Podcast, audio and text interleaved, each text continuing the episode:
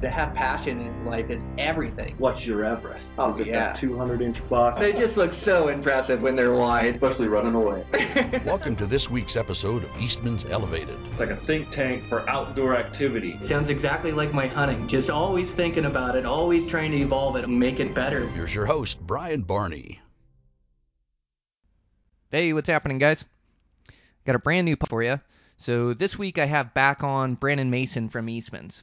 Uh, Brandon Mason, he's just a, a stellar human being. I I really enjoy our conversations, uh, you know, both in person and on the phone, and then also on the podcast. He's just a, a wealth of information. I love his approach to, to hunting, and and he has such great balance too between family and, and hunting and, and work obligations. Um, he, he's just a, an extremely good guy, and he's had a lot of success this season. Um, and, and it's really fun to see. It couldn't have happened to a nicer guy, and so we get into it on the podcast and kind of talk about his season and break it down and what he did right and what he did wrong and what he learned from it. And um, yeah, it's just fun to share in his success. Um, so I enjoyed the conversation. I think you guys will enjoy it too. Uh, sponsor for today's show is High Mountain Seasoning. High Mountain Seasoning, it's a great company. I've been making a ton of jerky here this year, and it just gets used up that way. I think I've done like four or five giant batches, and I just bring them with me every time I'm hunting, and me and my buddies get into them, and and uh, it's just so good. It's like candy. So I, I really like their their jerky seasoning. I like their original. Um, I also they have like a, a a pepper and garlic blend that's really good. And then the one that I'm going to try next is like this spicy lime one. Uh, that one looks really good to me. But they have absolutely everything for processing your own meat. Um, they they also have uh, marinades for steak. Um, anything to do with sausage and pepperoni, they have the casings for it. Everything you need for, for processing and and making your own you know delicious meats, they've got it. So um, High Mountain Seasoning, thanks to those guys for sponsoring the podcast. Yeah, over there at Eastman's, um, man, it's been fun. Uh, just sharing in everybody's success. Like I say, Brandon's had an extremely successful season, and and um, and, and then Guy and Ike, Scott Reekers, he's coming up on the podcast. He's had a great season. Um, yeah, I just got. Um, I just saw uh, a buck that Ike shot, just a, a giant buck that, that he was able to harvest, and and then um, I saw Guy harvest one as well, and and I know Dan Bacar has had an amazing season. I'm trying to catch up to him and have him back on the podcast.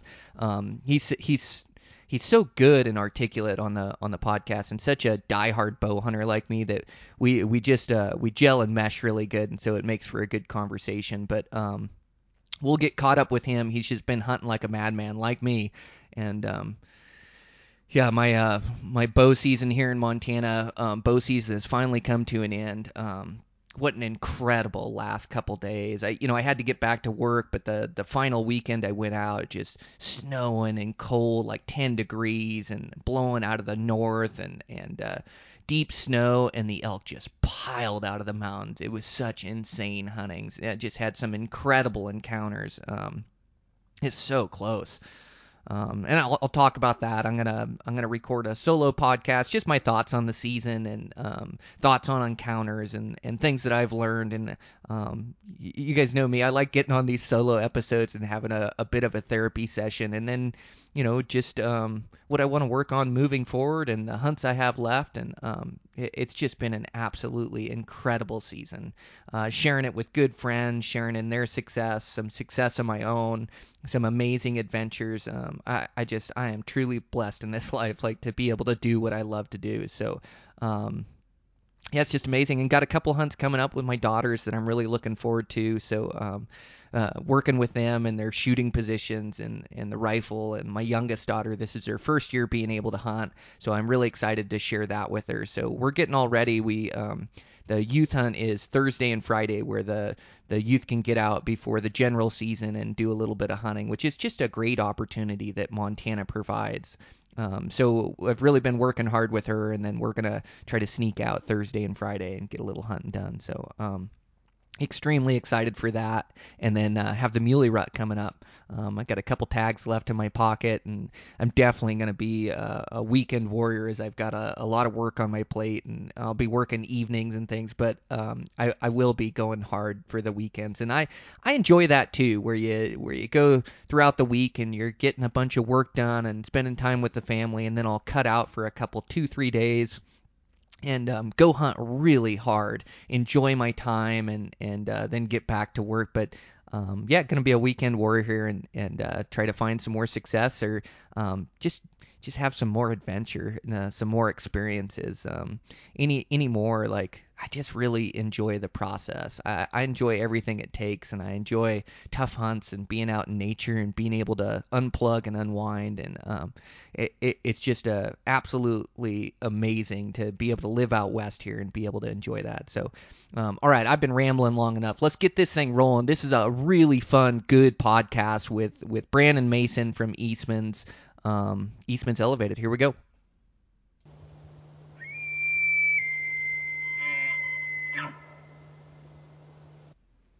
All right, I'm live here with Brandon Mason from Eastman's. Um, Brandon, thanks again for being on with me, man. I appreciate it. Oh, I appreciate it. Uh, you know, we were talking just a few minutes ago that it's been a while since we've been able to do one of these together, and especially with the craziness of the of the fall hunting season, it's been you know we've all been running ragged a hundred different directions, and it's so fun to see all the success photos pop up on our text messages, and I think with all the advancements in technology over the last 10 to 20 years, I think my favorite thing is that we get to send hunting pictures around easier. it, it is fun. It's um it's great to share in everybody's success and um it it takes so much hard work and effort and especially in today's day and age uh, with public lands and the pressure in that it, it it's really fun when somebody's successful to to be able to congratulate them in real time and then see everybody else's congratulations and comments come through. Um, it, yeah. It's pretty neat to share that with friends. Yeah, and I think we all have that. You know, you'll send it out to a group of some of your closest friends or family members, and like you said, it's just fun to see all the comments going back and forth. And oh man, what did he score? Oh, kudos to you. Oh, that's awesome. You had your son with you, or you know, whatever the comments are. It's always positive, and and it's like everybody's on the same team. Yeah, absolutely. Well, and um, yeah, your son with you. That was um, your story. You had uh, your son videoing for you this year, and you were able to get a nice antelope down. Yeah, ironically, it wasn't planned this way, but both Jordan Brashears and I uh, were hunting antelope in our own home states, um, and our boys, who are coincidentally about the same age, you know, in that preteen to early teen age, um, they spent a lot of time with us in the field anyway. And uh, Jordan would take his boy Wyatt out with him, and Wyatt filmed him shooting an antelope, and Hunter was out with me, and and uh, Hunter spent I don't I can't remember how long Jordan and Wyatt were out, but I know we sure spent a lot of days and a lot of trips and a lot of beating our head against the wall trying to get that done, and you know, it was so funny because our I think we made three or four trips out there to uh, try to get one with a bow, and opening weekend in August, I missed one um, uh, over a water hole. We were sitting under some salt cedar trees, and and he just came right in perfectly at 30 yards, and I just shot over him. I mean, it's just I just screwed up. And Hunter did a great job of getting the, of course, getting the footage of the miss. You know, you got to have that. and um, but then the second trip, we'd worked hard again, and I didn't get any shots, but came so close to getting shots, and it was kind of cool seeing his um, you know, he's been out with me a lot to know that we don't get an animal every time we go out, but he just wanted to film it so bad, you know, or to video it so bad.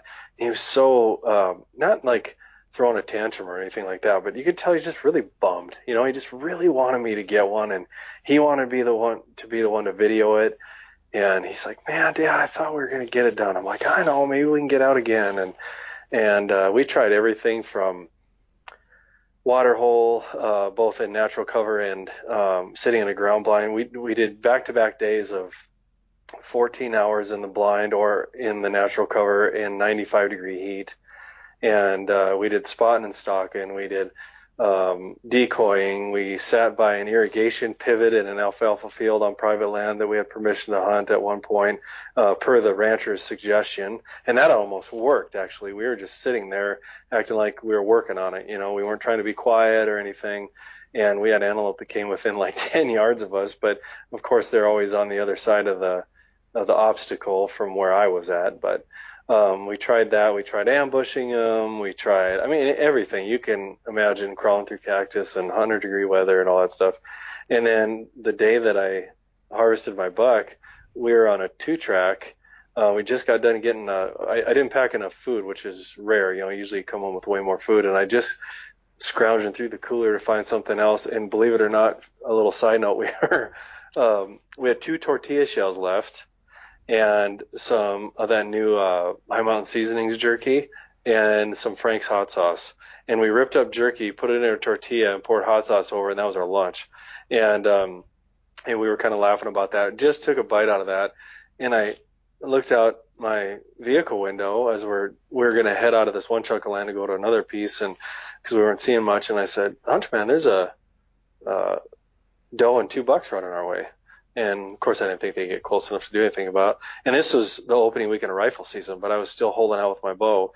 And each of us have a couple extra doe tags uh, to fill with our rifle too.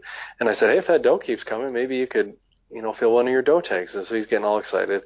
And they kept coming and kept coming. So we just stopped what we were doing and got out of the vehicle, got him set up on his bipods, and and she kept coming and kept coming. Of course, the bucks were following her because it's mid September and they're all rutted up and everything. And and I said, hold on, man, I she may bring those bucks right to us. And I knew how bad he wanted to film me shooting a buck with my bow, so I gave him the camera while he was set up on his rifle just in case, and then I grabbed my bow out. And one of the cool things is earlier that morning we were sitting by that irrigation pivot, and because we had antelope all over us, you know, everybody's familiar with a famous snort wheeze that the antelope does, which is an alarm or a challenge signal, right? The the everybody knows that sound. But I love animal vocalizations, whether it's elk or deer or whatever, and nobody ever talks about the other sounds that antelope make, par- probably because we only see them from a long ways away. And I figured that, that antelope had to make a lot of other sounds like other big game animals do, but I never really, I mean, I didn't hear enough of them in close range ever to hear that. And man, there was probably 25, 30 antelope in this, around this irrigation pivot. And you can't believe how much those things talk. It was crazy. And it was really an educational experience. So later that day, when we were on a whole nother side of the unit that we were hunting and just bouncing around some two tracks, seeing what antelope were in that area, um, I noticed that as soon as I acted kind of serious with my position with my bow, the doe stopped. She put on the brakes and she, I mean, she could see us. She saw our vehicle. So it's not like we were hiding from her. And, but she just kept running our direction. It's like we were in her way. but as soon as I acted predatory, boom, she stopped and she just stared a hole through us. I'm like, oh, stop acting like a predator. Just stand here like you don't care if she's here. And then I started making some of those vocalizations with my mouth that I heard the antelope making earlier in the day and not looking at her, just kind of catching her out of the corner of my eye. And she relaxed and she kept coming. And she ended up bringing uh, the buck that I shot 54 yards away. And I pulled back and shot and hit him right in the shoulder and he ran I don't know, another 50 yards and piled up. We got it all on camera and it was a great day. So was, I, I didn't expect after all the effort that we put through to end up shooting one just next to the vehicle, but that's the way it worked. well, you got to take the easy ones with the tough ones. You're out working so hard and crawling through cactus, and it, it you can't pass up when you get an opportunity that that falls right into your lap either. No, for sure. And then it was kind of cool to see how she reacted to to me making or doing my best to make the sounds that an animal makes. And and you know, ever since I think it was the late '90s is the first time I saw some of Gordon Eastman's old videos of um, you know how to talk to the deer, how to talk to the elk, how to talk to the antelope, and I just seeing how the animals were responding to their calls. I was just enthralled with that, and and I I just I love calling animals and and talking to them and their lingo and having them respond. And of course, it doesn't always work out, but when it does, it's so fun. Even if you don't end up shooting them, it's just seeing how they react. I mean, a lot of times I do that with mule deer does, just because I, I just get such a kick out of how temperamental they are. And uh, they almost run you over when they start coming in at you. And and so I wanted to try it with antelope, and it worked. So I'll have to keep that in mind for the future. Man, I'd say so. Who was more excited, you or Hunter, when you shot that antelope? Boy, I don't know. He was pretty pumped. I mean, he was on he was on cloud nine, and I think I think he was more excited for me because I filled my tag, and I was more excited for him because he actually got to video the whole hunt start to finish, and and plus we were able to do it with the bow. I mean, I'm I'm a an archery and a rifle hunter. I don't, you know, I, I love doing both, and so I don't have any problem with you know going back later in the season and harvesting something with a rifle if I didn't get it done with a bow, but we had come so close during archery season with antelope. It's like, man, I just want to get this with a bow so bad, and it finally worked out. Good for you guys. Those those antelope can be so challenging. They seem to humble me every single year. Like I forget how tough they are, and every year I have to remember. You know, they just don't let you make any mistakes ever. Like they don't make you No. pop over a ridge line too high, or sometimes you don't even make a mistake and they still catch you. And and I, you know, I was able to get really. Lu- I got one on my first stock this year, a really nice heavy Oh, wow. buck with good mass, and and I just got lucky, Brandon. I just played it, and they worked into me, and I got a good shot on them. But then I had uh, a couple of my Hawaii buddies come out and and try to hunt antelope for the first time, and and so I stalked a lot with those guys, and and uh, I saw I saw a handful of misses, you know, and those guys were were waiting for close shots. But even when you have everything go right, those antelope are small targets, and and they'll Yeah. jump a string and not just duck a string like a whitetail. It seems like they're two three steps out of the way by the time that arrow gets there. Not every one will do it, but about one in three or one in four will jump that string like that. But just the Yep. the trials and tribulations. I don't know how many stocks these guys had, and they're they're in, in, incredibly talented and skillful hunters. You know, they they just it was a new animal, and they can see so good, and they're in that that open prairie that that they had to learn some hard lessons too about waiting for him to get into a good place. And another thing that I really picked up on this year too is, um, you know, you're waiting for those antelope to be in a good spot. But it seems like by the time you get to that good spot, they've already moved or they're already gone from that ravine or that draw.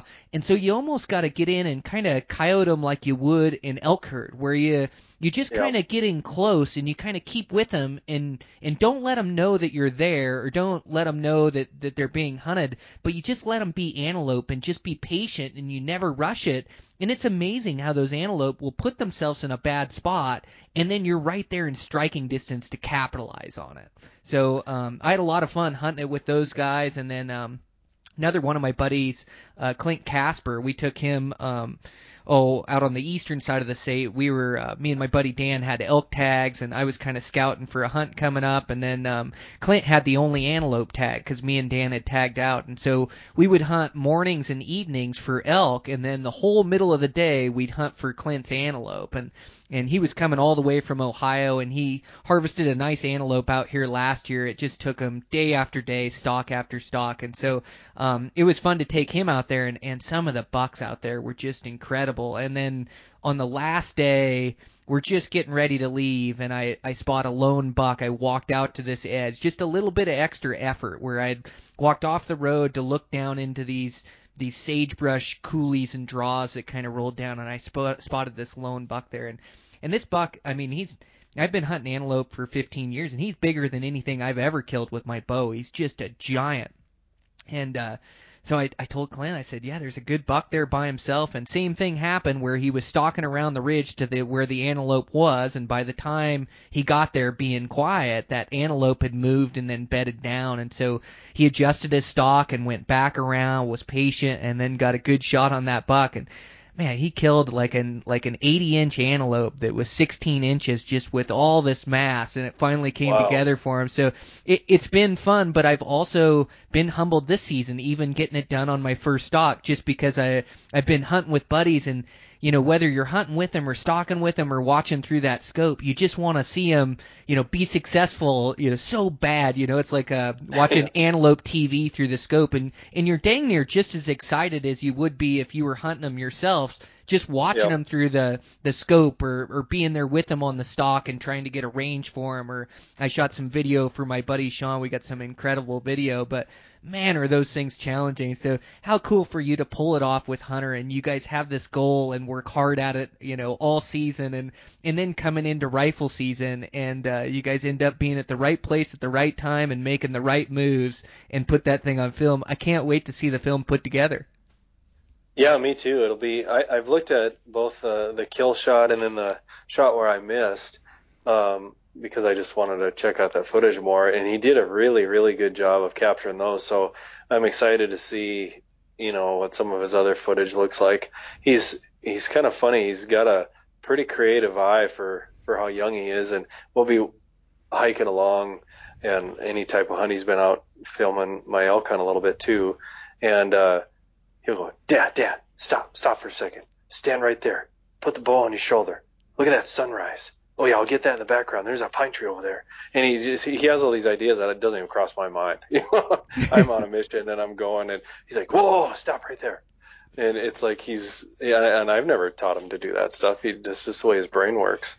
A videographer, a photographer in the making for sure. yeah. Yeah, my Yeah, daughter's the sure. same way. You know, I've got kind of that creative brain where I'm constantly thinking of shots or video I want to take, and a, same thing where I've had my video or had my daughter video for me before. Um, we do this adventure hunt every year where we go out to to harvest a buck with her rifle. She likes to rifle hunt, and um, we'll we'll do that. But then I have my bow with me, and so last year we filled out early, and she did some videoing for me, and so it's just really fun to spend time with her. But yeah, she's um she's got such a creative brain like even her her photography is just amazing i've just taught her everything i know about cameras which isn't much you know it's just everything i've picked up over the years but then she's starting to learn you know, you know even even more advanced things with that camera. And she just has her own eye for shots that she takes shots that I would never think of to take. And it, it, it's kind of like I've showed her how to use it and taught her everything I know. But then she has like her her own perspective on things uh,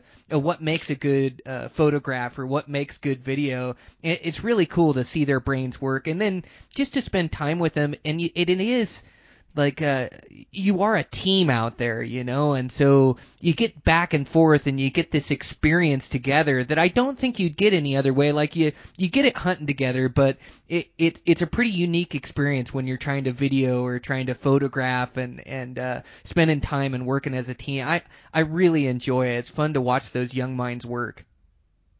Yep, it is. And and they're you know, the term that I've heard a lot of people use for the past, I don't know, ten years or more probably, is that the kids now are what they call digital natives. I mean they they that's all they know. They don't know life when it was film. They don't know life when it was analog stuff and um, you know, for lack of better terms, crappier technology. Um, so all they know is what's now, and it's so natural for them. They, I mean, we're at that age group where when we were kids, none of that stuff existed, and then you know we were in that high school, college, early adulthood stage. It's when it really started ramping up, and so we grew with it pretty easily.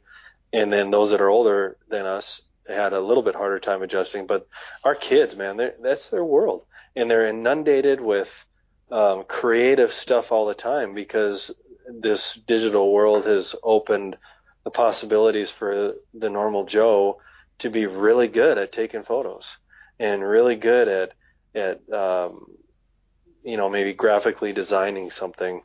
Whereas, man, 30 years ago or 20 years ago or whatever, it, you had to have a degree in that stuff and you had to dedicate your career to that.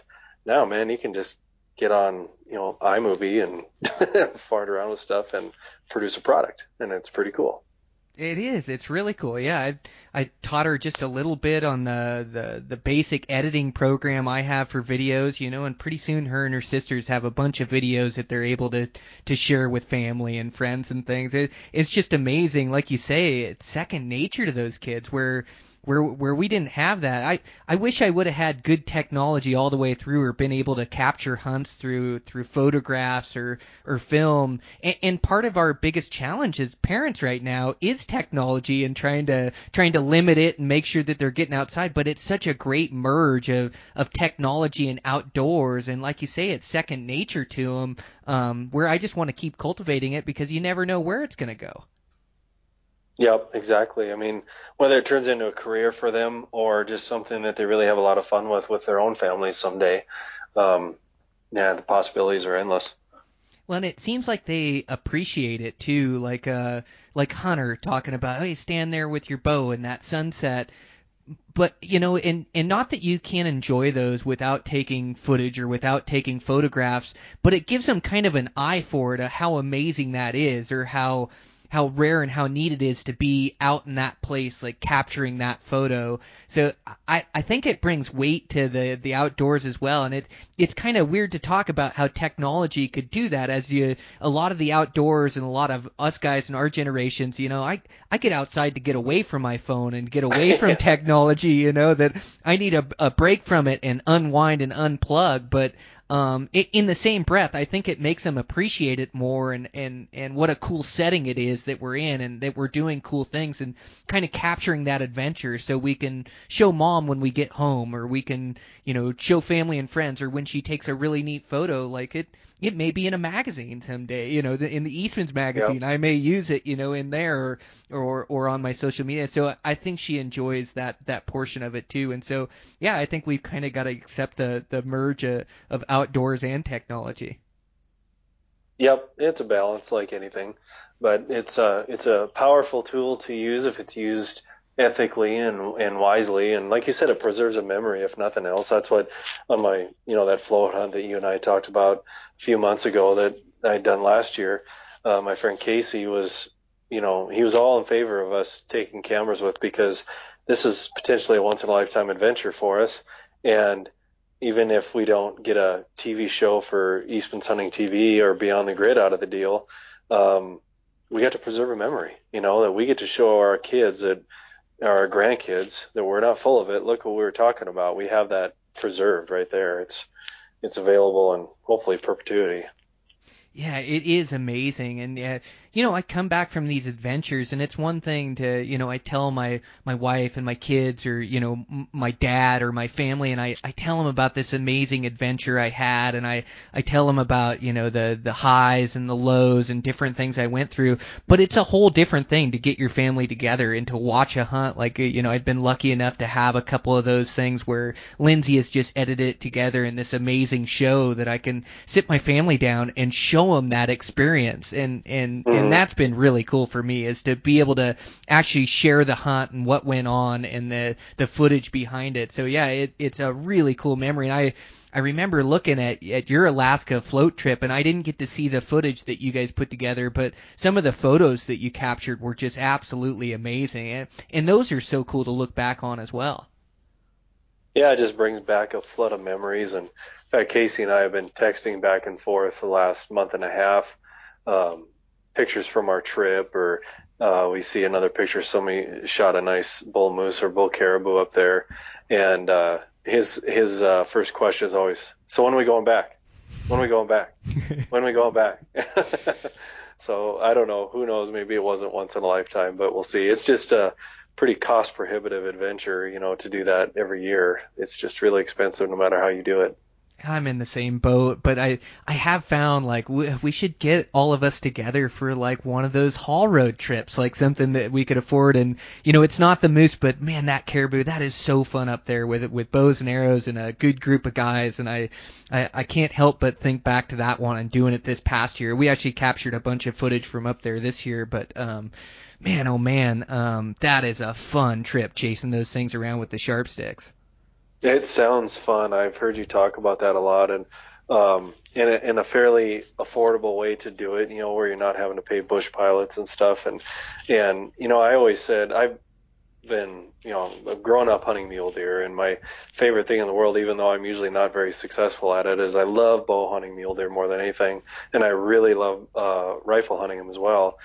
Um, and I didn't think anything would even come close to comparing with that, but I've got uh, I've had the opportunity to hunt caribou twice, and man, that is right up there with hunting mule deer for me. I, if I could bow hunt caribou every year, oh my word, I would be on cloud nine. You know, Guy and I went to Quebec that one year and did it, and then and then I got to go to Alaska last year, and they're just such unique creatures that I just their habitat's cool. Their their just the way they look is cool. Their meat tastes great. I mean, everything about it, and they're kind of like antelope, where they have this I don't know if you found this, but every caribou I've ever hunted, they have this buffer zone where, you know, with with antelope, you can usually get to within 60 yards if you work hard, pretty regular.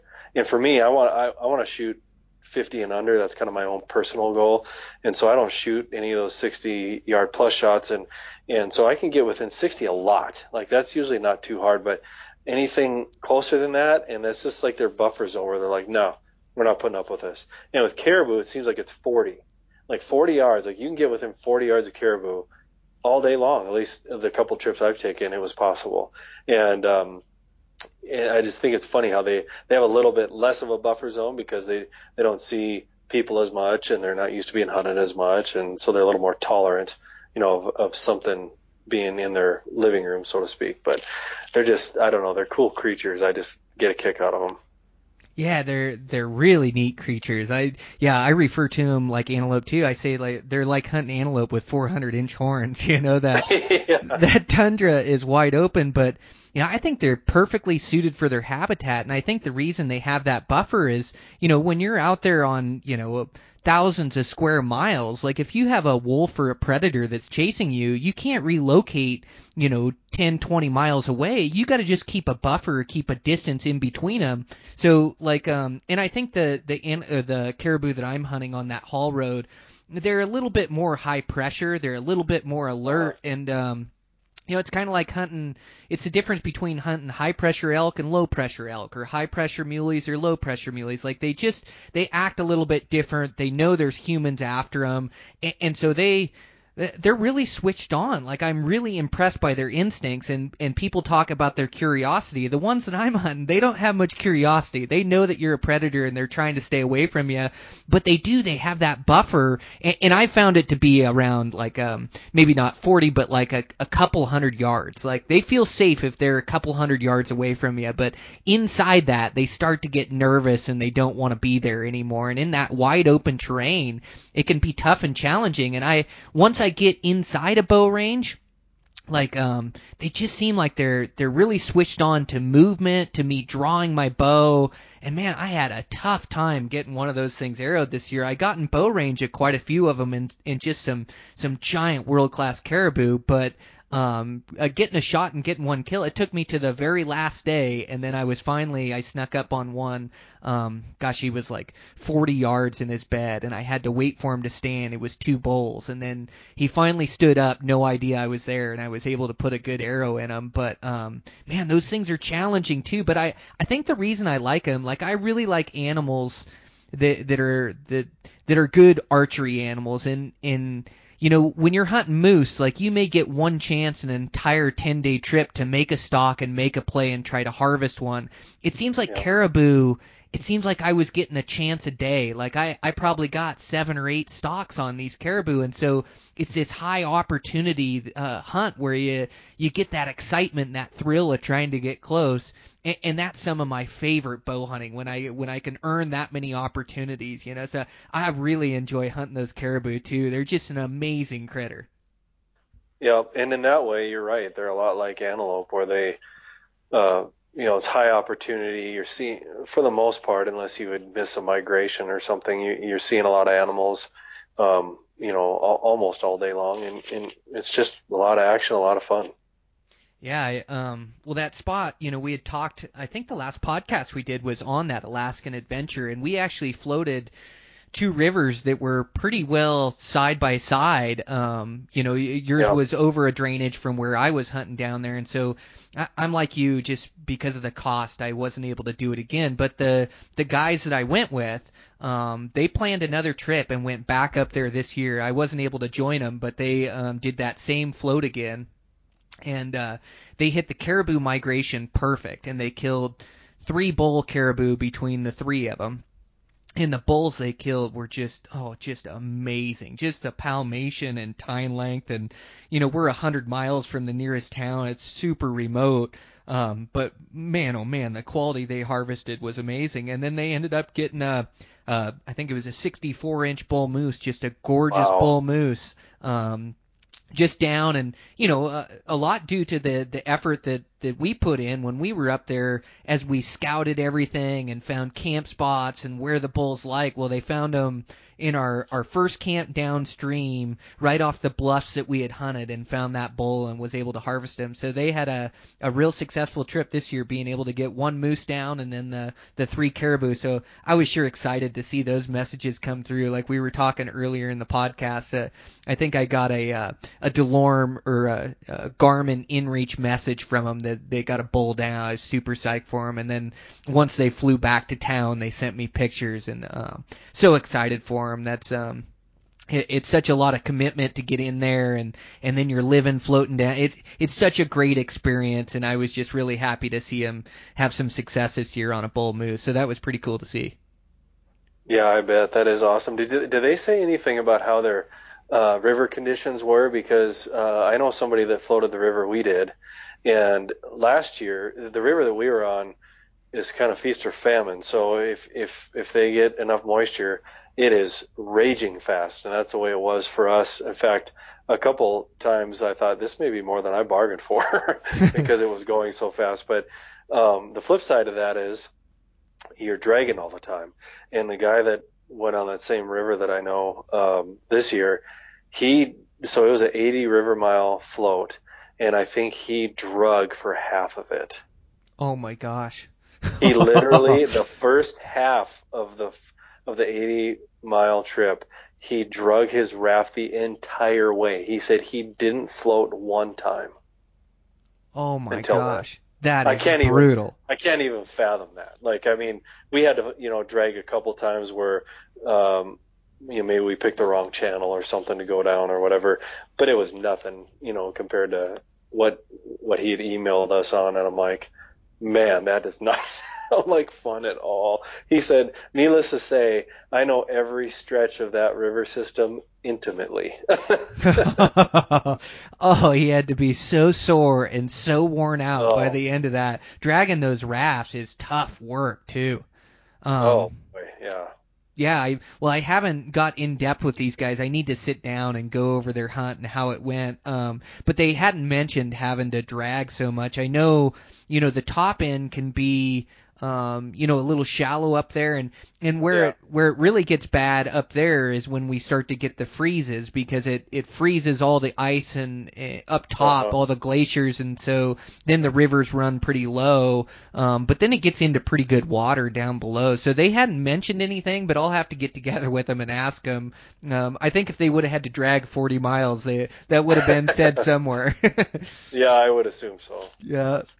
But yeah, you just never know what you're gonna get up there. You never know what you're gonna get with any hunt, and in every hunt, it's so weather dependent. It reminds me of like elk season this year. Like every elk season, you know, I've hunted the last, you know, I don't know, 20 elk seasons in Montana, but every year is so different, and it's all due to the weather, you know, and the weather, whether uh, the the weather in the summertime was it dry was it was it wet um you know how much how much hot temperatures did you have? And then once it comes into season you know the moisture content the snow the the fires. We had two big fires in our valley this past year but it just all affects the the elk and their their habits and behavior so much. Like it so much of hunting is dependent upon the weather. It's just amazing. Yep. Yep, you're right. Elk season, especially. Well, I mean, it depends on where you're hunting, I guess. But when you hunt in this part of the country, you know, in the Rocky Mountain West, if you don't get the right weather, it seems like the rut won't turn on when you think it does, and uh, you know, it can affect their running behavior and where the wallows are at if everything's dried up. And then if you have a fall like you remember the one last year or September, this whole region had a ton of snow. And I drew a really good elk tag last year and it totally screwed up the hunt. All the elk migrated out early and uh, it really affected the quality of the hunt. Whereas an area we're familiar with, where in an average year We'd have known right where to go, where to backpack into, where to hunt, where to sit, where to glass, everything. Uh, but we couldn't even get in there because there was so much snowfall in September. It was like it was November already or something. And yeah, that can really mess with elk season big time. Yeah, it can mess with the rut as well and rutting activity. And sometimes the weather turns them on. Sometimes it turns them off. You know, I found Yep. here in Montana this, you know, October is usually pretty good rutting action, but a lot of these elk have taken to like more of a, a migrational habits, you know, where I'm just watching them move and move to different features and they're not rutting a whole lot, you know. Um, so it's just so dependent on the weather and you have your spots that are good year after year, but it, it just seems like you find these elk in different places every year, and that's uh, I'm really making a point to keep a journal of it, and I I've kept a journal at times um, throughout my hunting career, but then I kind of get away from it. But I really want to keep one journal that talks about you know the dates and the the weather we're dealing with, and then where I'm finding elk and where I'm not finding elk. Um, because it seems like when the conditions are similar, you'll find them in the same locations doing the same thing, you know, and it may be five years down the road, you know, to where you get those similar conditions, but I, I'm just seeing so many similarities in the country they like and their behaviors due to these weather patterns. I, I want to do a better job of keeping track of it. I think it'll really help my elk hunting in the future. Yeah, it's almost like building your own MRS, you know, like we do in the magazines. It's like you, um, I don't think you've had the opportunity to put one of those together yet, um, but it's, it, it's such an immense amount of information that you pore over. But it's like what we do personally with gear and with uh, animal trends and weather trends, just like you're talking about. Because pretty soon, when you start writing down all these fun facts, it paints a picture, and it's almost like plotting points on a graph. And then you see clusters of points around certain things, and it starts to make sense and you're like, man, I'm seeing a trend here and I need to focus on that trend, whether it's positive or negative. And so you can either capitalize on it or avoid it. And yeah, I'm guilty about not writing a lot of that stuff down too, because I'm sure I'm missing opportunities because I'm not putting two and two together enough on areas I've hunted.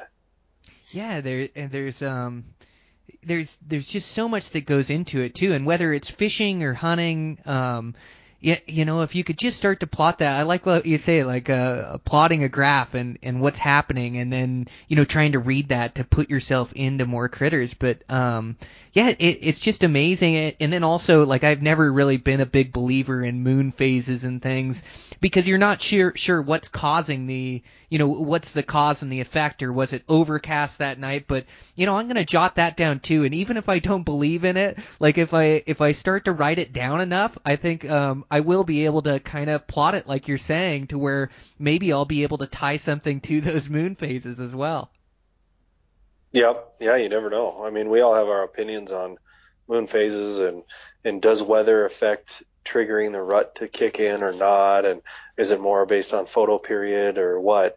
Um, we can debate those till the cows come home, but um, you can't argue with things you are actually seeing in the field. You know, ground truthing them, so to speak. That it's like, no, man, I know this is what I've seen every time I've been out, so there's got to be something to it.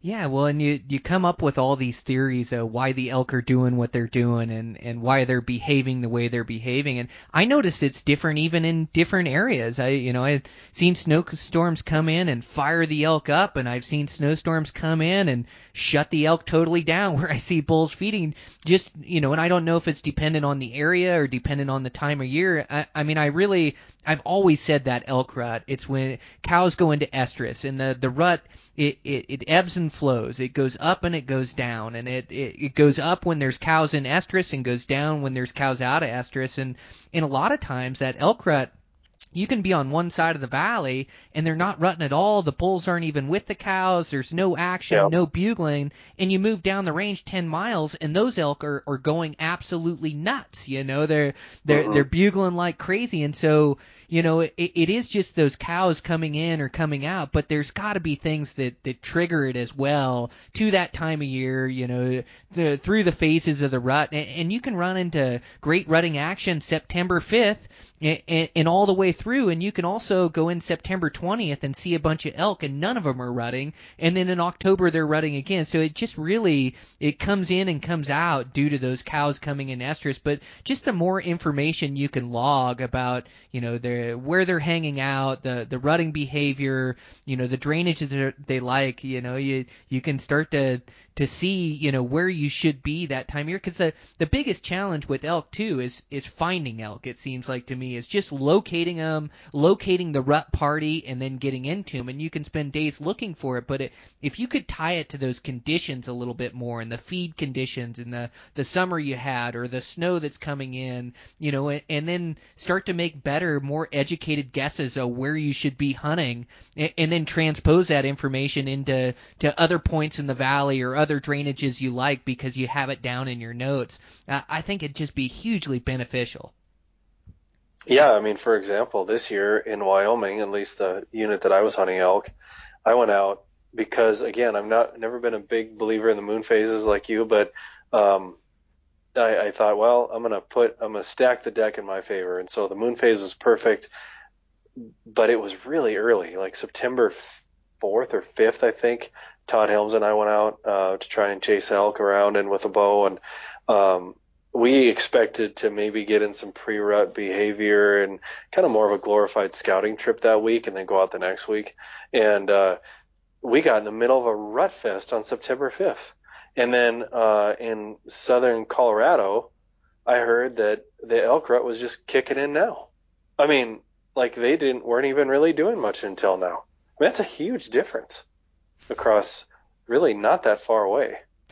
A huge difference. Isn't that wild? Um, yeah, it is just amazing. I used to go into a spot every year in the opener, and Montana opens the first Saturday in September, so it can be anywhere from September 3rd to September 7th and I and I'm I'm eager to go into this spot again. It's been years. I used to go in there with my dad every year, and we'd backpack in there, and me and dad would share a camp in there. And every year these elk would get together, and it was kind of like a spot where all the cows would hang out in summer, all all throughout the summer months. And so, you know, anytime you'd go in there in the summer, there'd be a hundred elk on different features in there, but the bulls wouldn't be with them. But every year during that that first little part of September, and whether it was September 3rd or September 5th or September 7th when it opened, every year these bulls would move in, and there'd be this giant rut fest of bugling, and it was kind of where they they sorted it all out. Like they they would split up those hundred cows and start breaking them into groups and start you know taking those groups to different places. But it was kind of like the kickoff of the rut every year. They they would start this rutting action, and it only lasts for about three days, four days, and then all those elk would move out of that drainage and they take those groups of cows into different basins, different drainages, and then you'd have to chase them to different spots. But it would happen every year and, and a lot of years, like you say, September 5th, you know, hardly anybody's even elk hunting or thinking about bugling elk there, and I would have some of the best rutting action I'd have of the entire year in that, that beginning stages of September. It's just amazing. So I gotta remember that and get back into that spot in the beginning of September. I can't believe I haven't been back in there for a few years now. Yeah, yeah, that's crazy. I mean, it goes against, you know, everybody thinks elk rut September 15th, right? That's the date. That's what everybody talks about, mid-September. And man, that's that's a good guideline, but it's not a hard number. We, as human beings, I think sometimes that animals follow a calendar like we do, and it's not the way it goes. No, they don't follow our calendar, do they?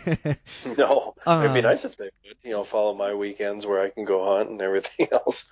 Oh, isn't that the truth? Well, and I think a lot of times you're just missing that rut action due to, you know, you can only be out for the weekends, and those cows may have came into estrus on Wednesday, and by the time you get in there Saturday, they're all cooled off again, and you think, oh, the rut's not going on. Well, it is. It's going on and going off, and it just happened earlier in the week when you weren't there.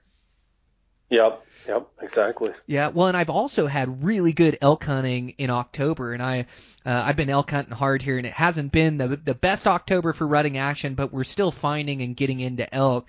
But I always like this October season, and I I hunted the the breaks for quite a few years, and um I used to love October because it's a high pressure unit, and everybody'd take their time that third and fourth week of September. By the time October got there, nobody was in the woods. You had the whole place to yourself. And these elk, you know, they were still rutting really hard. They tend to group up that time of year. You get second cycle estrus cows where they, you know, the bulls missed them on their their first cycle of estrus, and so you know they come back into estrus, and those um those bulls, they'd be fired up, and I'd get into dang near just as good a rutting action in that October as I would September, and, I'd have absolutely no pressure. I'd have the whole place to myself. In fact, the last handful of bulls I've killed with my bow have been in October, you know, so there's good hunting to be had all the way throughout season, from the very beginning to the end, you know. It, it's just a matter of, of finding those elk and, and hitting that rut right, it seems. Yeah, I'm I'm with you. I normally I really like hunting elk in October. I think it's a lot of fun, and it seems like that second cycle kicks in. And Scott Reekers and I have had a lot of uh, a lot of good elk hunting in that early October time frame, uh, or we'll go into an area like not all states offer this, but for example, in Wyoming, a lot of times the, the archery season butts right up to the rifle season. And so you can go in the last three or four days of archery and, and maybe get it done with your bow. Uh, but if you don't, you're right there for opening day of rifle and, and ready to go. You know where all the elk are at. And there's been times where him and I backpacked about eight miles into this one area and we had so many elk bugling around us one night. It was about three o'clock in the morning where we just wanted to yell, shut up because we can't we couldn't sleep. I mean, it's like uh you hate to complain about elk bugling, you know, but it was amazing how many elk were bugling. We had one elk that you could hear him walk through where our our kind of I want to say campsite, but I mean, you know, because we're backpack ultralight hunting and all that stuff. But um, he had walked within 20, 30 yards of our tent at 3 a.m. bugling his brains out, and we're just like, this is unbelievable. I mean, we were both of us got up and were sitting in the tent, not able to sleep, reading whatever we brought with to read in the middle of the night because we couldn't sleep anyway. I mean, there's nothing nothing we could do about it. The elk were just going bananas in there. It was crazy. Yeah, that's a that's a good problem to have when you can't sleep. There's too many elk bugles. I, I just love that at night, though. You know, in that night, what a great time to locate elk. I think that's one of my biggest secrets. Is um, it you know the elk hunting is such morning and night. And sure, you can get those days where those elk will rut, you know, into noon and middle of the day, and they do get up in middle of the day and and rut. But they're they're so nomadic by nature that it seems like I spend a lot of my time looking for elk. But you can only look for them in those mornings and evenings. And sure, I glass middle of the day and I cover some country. I look for sign, but but really that first hour and that last hour for being able to spot them in meadows and, and and see the herd and know where they're at. And so your window is so short to find those elk you know that that that I use that night to locate elk quite a bit. And whether I'm backpack hunting just to get up on the ridge where I can listen to a couple different drainages and just throw a bugle out. And you don't want to bugle too much. You definitely don't want to call one in but just to get that answer to know where they're at. And I know you know this season um gosh I located a lot of bulls by by calling at night and going okay there's one. Now I know where I'm going in the morning. I know where this bull is. Where you know before that night or before that evening I didn't have any elk located. I was going to have to start from scratch but I just love that throwing a call out at night. And we also did like a lot of um day hunting from from my house. I live in a great elk valley, and so you know we can hunt the morning and then you know come back to the house and I can get some work done or do you know be productive in the middle of the day. Or sometimes we'd stay out all day and hunt or camp out for a couple days, do like a two three day mission. But a lot of days we were just day hunting, and so when we were traveling back to the house at night, we just stop and just you know, kill the truck on our way back home and I'd throw out a bugle up into a drainage or we'd hike to a little hill at night and throw out a bugle. It's amazing how many elk you can locate at night because they're rutting hard all night long. It's it's such a great time to locate elk, it seems like. Yeah, it's just like when those some of those um, times when you're in the field when a lot of other hunters um, have already hunted hard, you know, during the season, it, the animals know, you know, they can tell when there's no pressure. And obviously there's a reason why they're active at night is because we're not. And, um, yeah, it's a great opportunity to locate animals for sure. And they're pretty vocal, uh, during, during that time. I love it. Yeah, well, and I can't tell you how many times I see this, and I mention this. I I dang near talk about it every article I write, and eh, you know every time I'm talking on the podcast, it's just that extra effort to be out to that last light, or to make sure you're hiking in the dark in the morning to be at that first light spot.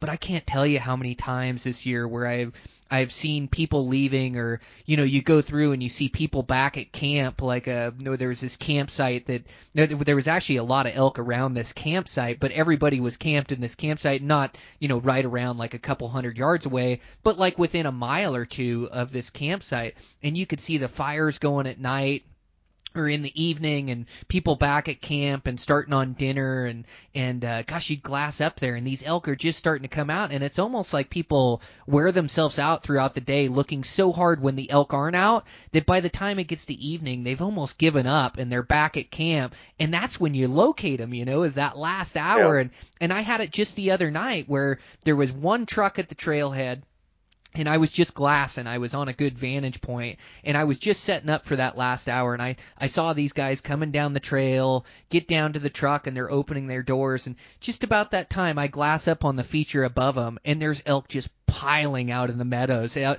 there's three, four bulls, and they're coming out, and they're starting to bugle. But I think they're just too far away from these guys. But this is the exact trail that these guys just came out of. It sits right above it, and these elk are coming out and going nuts as these guys are hopping in their truck and then driving down the road and leaving and we're all guilty of it you know and i'm i'm sure people have seen me too where i'm getting ready to leave and there's elk coming out or you know i just miss them and don't see them a lot of times when you're on the feature it's tough to glass that feature but um it's just amazing how many times i've seen it this year where just that that just staying out that last hour that last little bit of light that's when those elk like to come out Yeah, yeah, especially in areas where they're heavily hunted, or if they're the bigger bulls. You know, they they're big for a reason, like we all say, and they they've been through this rodeo who knows how many years, and they're like, eh, it's about time for those guys to go back and start cooking supper. I guess I can start rutting again. isn't Yeah, that the funny. truth yeah Oh, you wonder how conscious they are of that, but I'm sure they don't think it through in that detailed. But um, it's just I don't know. They the animals know. I mean, it's we're in their living room, and it's it's no different than if somebody would come into our house and have camouflage clothing on that looks like our La-Z-Boy recliner, and you walked into your living room, you know something is weird. You know what I mean? Like something's different. This the sounds are a little different. I, I'm not. Ah, I'm trying to put two and two together in my own home here, my own living room. Something's not right, and it feels weird. That's what we're doing when we're, you know, in their backyard. Is is they're there every day. I mean, they know every what every bush should look like, what what the smells are supposed to be like, what the sounds are supposed to be like, and when you really stop and think about it, especially with a bow, it's amazing how many times we're successful in spite of all that, because the odds are sure stacked against us. It's such a great analogy because you're right. Like maybe sometimes you don't think those elk are spooked, but they're aware of your presence. Like they know something just isn't quite right. And and I think those are when your best opportunities come is when those elk have no idea that you're there. Whether you know it's perfect wind, and uh, of course if elk get your wind, they're going to spook out of there. But it, it's it, you're right. It's like somebody sitting in your living room and, and you just get that feeling, even though they're in camo and they're they're in your, you just you'd feel that their presence, you'd feel that there's pressure in there, and you'd act different, you know, the same way an elk does. And I I think that's maybe the key to harvesting them is is just trying to be, you know, so low impact in the woods and not making, you know, whether it's smelling your campfire or tracking tracks all the way through their bedding grounds or whatever the case is. But if you could just be low impact and not let those elk know you're there and let them be elk, it's amazing what you can get away with as far as movement and as far as you know stalking in on those elk and, and maybe your first call setup is going to be your best setup just because they're not aware of your presence. I think that's your maybe your best opportunity to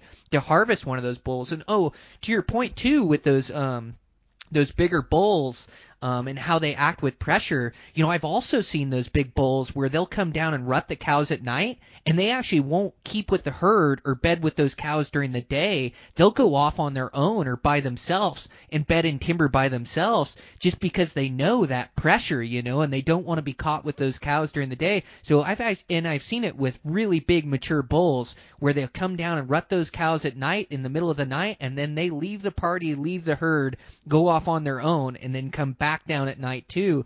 And so sometimes the elk you see are not all the elk that are there. And I can remember a couple years ago this this group of I don't know 40 or 50 elk and I could just see some bulls in there. And there was one six point that I that I'd shoot. It was a pretty good mature six point. So I figured, well, I'll go in and go after him. And um, man, I caught up with one of the biggest bulls I've ever chased that was doing that exact same thing, rutting those cows at night and then going off on his own and going back up there. And I never even knew that bull was in there until I got in there and started hunting him. So I think those big bulls, they've kind of adapted to the human pressure as well, uh, rutting those cows during you know nighttime hours only. To to your point that you were making. Yeah, and I think honestly, the bull that I ended up uh, harvesting here last week, I think that's what he was doing. We saw him. I really saw him completely on accident when we were in there bow hunting a week prior, and I was up on this ridge, and I had gotten really energy depleted on the hike in there, to the point, you know, where you get to the point where you feel sick. You know, you almost feel like you're getting the body aches and you're dehydrated. And so I started force feeding myself, even though and the, the ironic thing is, is you lose your appetite too. So you don't want to eat, but you have to, or else you're in big trouble, especially for the rest of the hunt. And it was the first night in there, and uh, I was just really, I was getting the shakes and I had the body aches, and I thought I'm either getting sick or I'm just really depleted because I didn't eat enough during the day or drink enough. And so I started force feeding myself, and you know that point where you're choking down a mountain house, literally, where you're gagging as you're swallowing this food, and I'm doing that while I'm glassing, and it was, I felt so terrible. I, I just, I really, honestly, I want to go back home, but we'd already hiked all the way in there, and and so I thought, well, we're glassing on this ridge, and and I was seeing elk here and there, not too many, but just a couple cows, and the sun was just hitting this little clearing and this heavy timber just right and I glassed over to my right, and there was this bull, which ended up being the one I shot with my rifle.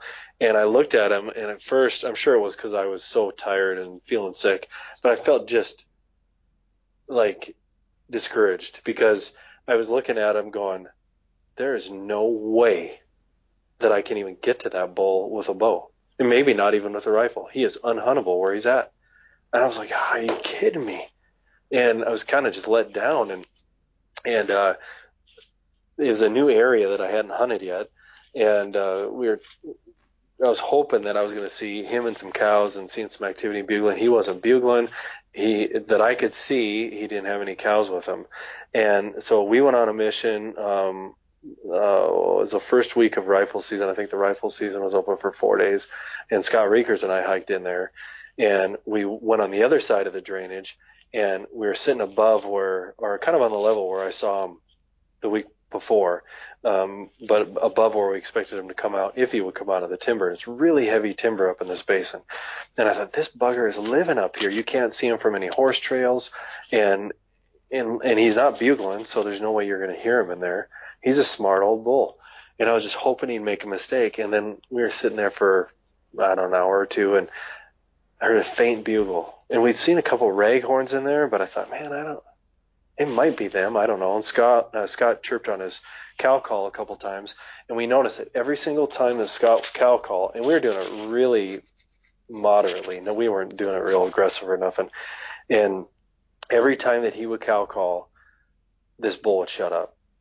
And I'm like, he did it three different times over the span of about an hour, probably. And I'm like, that's a big bull in there with cows. But how are we going to go after him? It's heavy timber. I mean, it looked absolutely impossible to, to hunt this bull.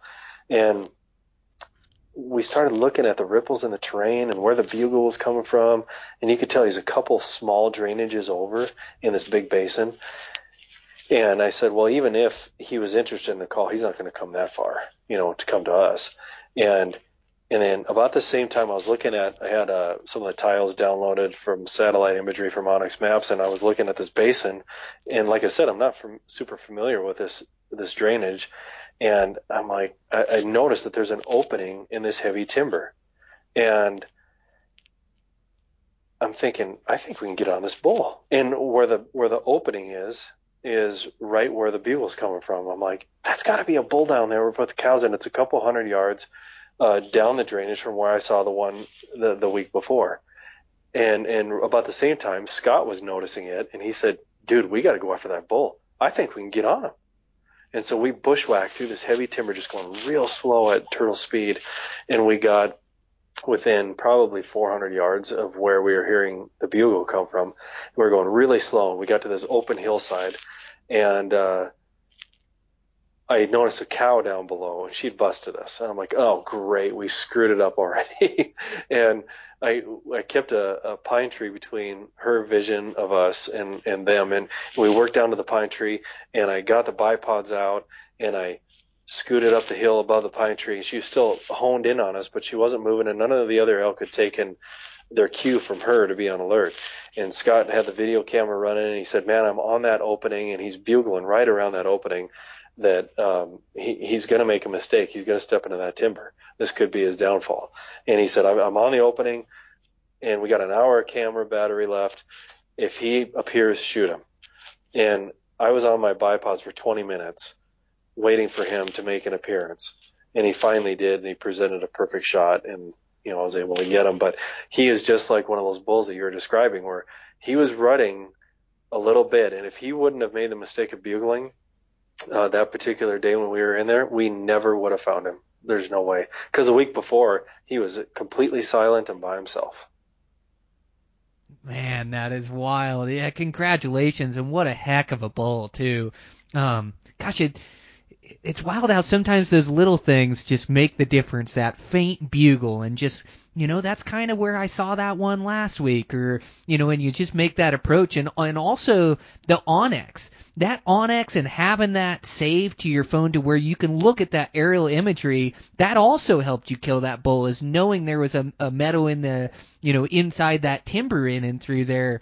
Um, man, that is just wild, Brandon. That is so cool. Had to be a, a thrilling hunt um, sitting on those bipods waiting for him to show himself and, and knowing that one cow kind of had you, you know, but waiting for him to come out and let him kind of beat elk again and then, and then making a good shot on him. Um, man, what a cool hunt. Yeah, and the funny thing is, you know, the week before I thought he was totally unapproachable with a bow and maybe with a rifle. And now seeing where he was living, he was extremely um, bow huntable. I mean, I'm not saying I would have gotten him for sure, but we definitely could have made a play on him, knowing what I know now. But again, it's a new area, and I'd spent, I think, 10 days of hunting uh, a few drainages over from this, and was having a lot of opportunity at elk. I think I had 10 different bulls within 40 yards or less, but couldn't get shots for one reason or another. And uh, so we decided to try this other area just to check out what's going on. And you know, and it ended up producing. I'm, you know, thankful that I had some good friends that know the area really well and they keyed me in into how to get into this one particular spot and everything. It's not like I just found it on accident and, and found a big bull and shot it. It wasn't that easy. I mean, this is years of intel from guys that know it like the back of their hand. And I just happened to know them. you know, it was just a, a real fortunate thing.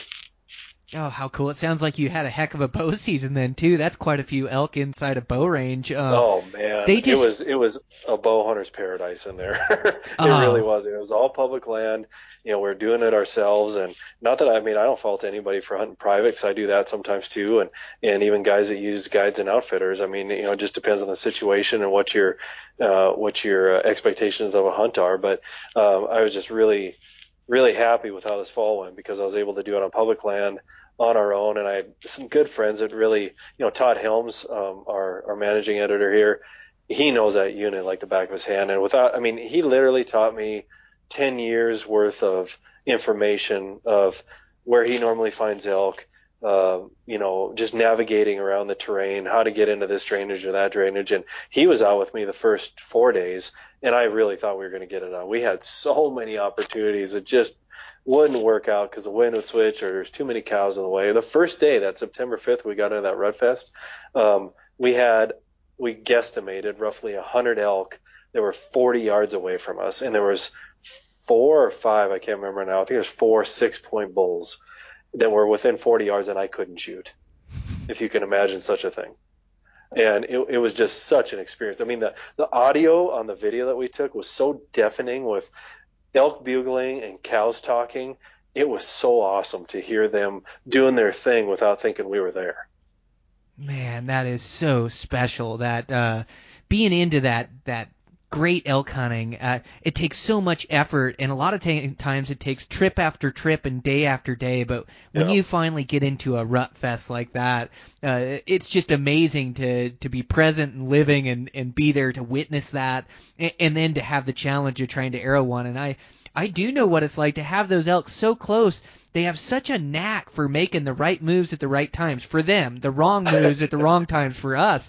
But um just whether it's a limb or whether it's a tree or you know in between the Cows or trees whatever. or they're always moving and you cow call at them and they don't stop or they just have such a knack for making those right moves and not offering a or presenting a good shot um but how cool that experience um yeah that's what I live for is getting into those elk like that. That that makes your whole season. And then you know to to to be able to punctuate it by going back in and and to continue to hunt it and then killing that that really nice heavy big six point that you did uh what an elk season man. Uh you're, you're a happy hunter freezer's full and um uh, good experiences to go along with it. I, I couldn't be happier for you man. That's awesome Yeah, it's been a really fun fall and lots of fun trips. And the nice thing is, I was spoiled because I, I drew the antelope and the elk tags were both within an hour and a half to two hours of my house. So I could do I this year instead of doing a couple week long trips, I did I think for both antelope and elk, I did four different three to four day trips. And so you could go out there, you still get work done, you know, the first half of the week, then I would go out like Thursday, Friday, Saturday, or or Wednesday through Sunday, or something like that, and I would just go really hard for like three or four days. So you know that you don't really have to leave any energy reserve in the tank because you're like, I'm only going to be out here for three days, and so you go really, really hard. And man, we were just being so aggressive and, and getting into the living room of these elks. I mean, every single time I had, you know, like I said, the first time I was out with Todd, and then I wanted to go out that very next week and everybody's schedules in the office here were just everybody's going a hundred different directions. And where I was hunting is in the thick of grizzly country too, so I wasn't going to go out by myself. And uh, a- a good friend of mine um, who's come down here hunting mule deer with me um, as well. His name is Patrick Isaacson. Um, him and I went to college together. We worked at the game and fish department together, and uh, he drove eight hours down here just to go out with me for three days. And he, he didn't have a tag. He just because he's a good friend, you know, and came out and we got to me and him and Hunter spent three days in the field together and almost got it done within the first hour. And then every day we had two or three opportunities and had a great time. And then the next week Scott Reekers went out with me, and then the next week he went out with me again to to try to film the the rifle uh, shot if I'd get one. And it was just a just a great season so far of good time with family and friends in the field, lots of action, lots of repeated opportunity every week going out there for kind of an extended weekend trip. And uh, and the best part is, to be honest with you, I mean, I was excited that I drew the elk and antelope tags, but my son drew one of the hardest mule deer tags in the state, and that starts on Monday. And so I, I'm not even the one going to be pulling the trigger, and I'm salivating for that hunt. I cannot wait. And he's so excited. It's his first antlered uh, animal tag that he's ever had. He's shot some antelope does and stuff, but um, yeah, it's going to be a, a great time. Oh, how cool the season continues. And yeah, that um it's so neat, family and friends and um and, and what the what good friends will do for each other and it it just um it it continues the the, the circle of it too as as it just makes you want to to go out and help those buddies that helped you even more. And and like you say salivating at this next hunt to go out and help Hunter get his first antlered game animal on this good mule deer tag. Um it, it's just so cool. And that's what hunting really is about. Like um we're so driven and we want to get out and and and harvest animals and and find a nice bull or a nice buck. But that's me too. I've i've shared a lot of hunts with a, a lot of friends this year and and help them be successful and then help them get opportunities so they can witness that through their own eyes that amazing rutting action you know with a bow in their hands and and chasing a great big six point bull um that's some of the the most fun I've had all season and and sometimes you know trumps even me having my bow in my hands and hunting that bull. Um, I, Yeah. I just love that relationship between family and friends and what you'll do for each other, and it's so fun to share those hunts together. But yeah, uh, well that's awesome. I wish you all the luck for you and Hunter's uh, tag coming up here next week.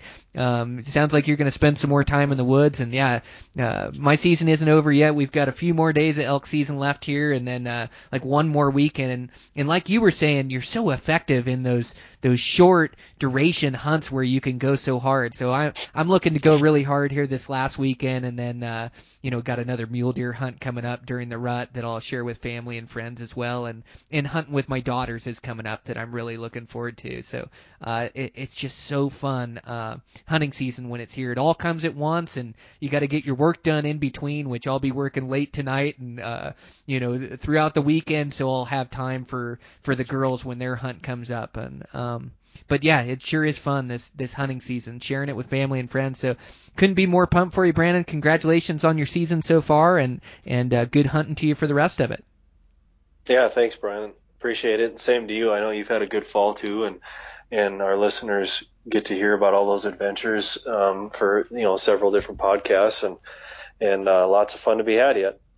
Absolutely. Well, thanks again, sir. We'll talk to you soon. All right, thanks, Brian. Okay.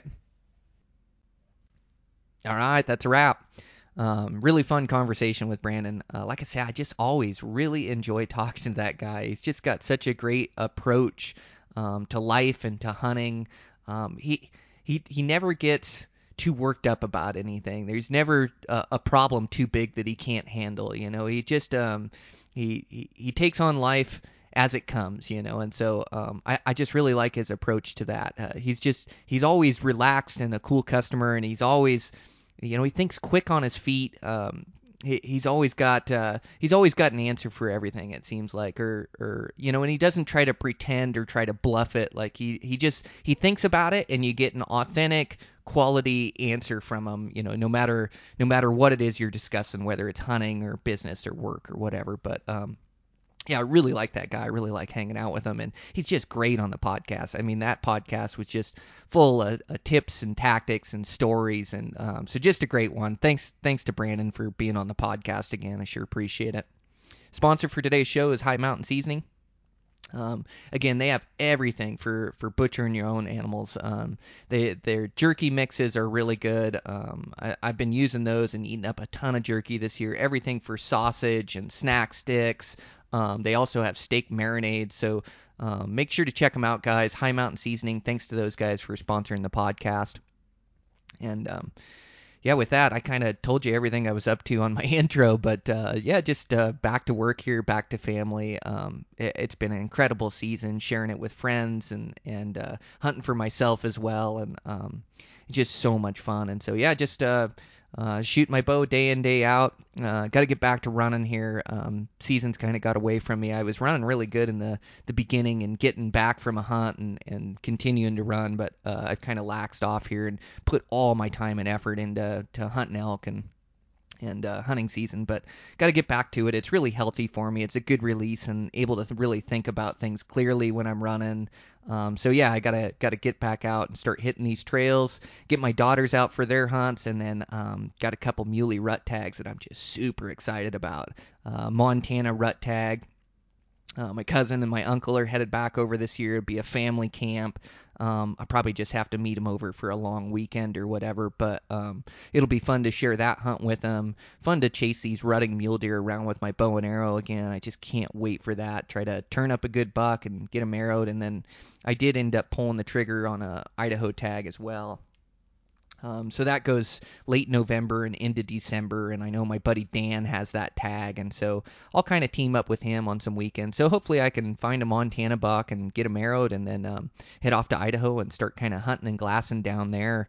Um, it goes into December, so that'll be really cool, and then um, yeah, my work. Uh, I think I can kind of get this house checked off my list. Um, got a house I'm trying to finish up right now, and I really got to get get it completed and and get my clients into it. There's a bunch of custom in work we're doing in there, and so um, yeah, I just have to follow through, get this house completed, put in some good hours, and then when that finishes up, I'll have a little bit more time freed up. So hopefully that comes where I can maybe take a, a little bit more time for that that Idaho hunt, and then um, yeah, looking forward to Arizona. I think gonna go hunt Coues deer again here. I, th- I think Dan's all in on that one.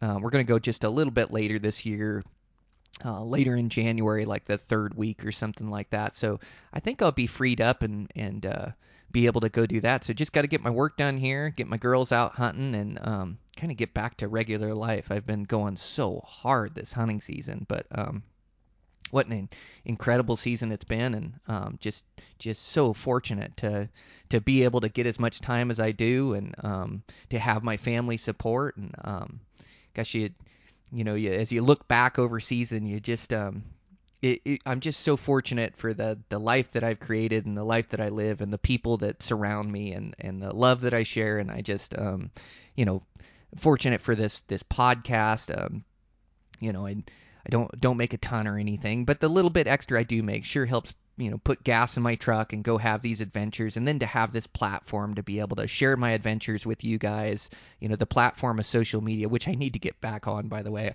so focused on hunting and getting away from my phone i think that's so important. Um, we're just so connected to our phones nowadays that um, it's nice to get a break from it and mine is such a cause of stress and anxiety too and i need to um, I, I need to do some thinking about it and really look at situations different that come my way. It's always like uh, anytime my phone rings or I get a text, I always think it's something negative. You know, I always go to worst case, and so it's almost like anxiety before I look at it. You know, I I got to get away from that. I gotta I got to just uh, have a different approach to it. Um, but I also, it's good to have a break from it and not be so connected to that dang thing. Um, you know, I, I've got some new rules I'm implementing. You know, having my first couple coffee, first couple cups of coffee in the morning before I look at it.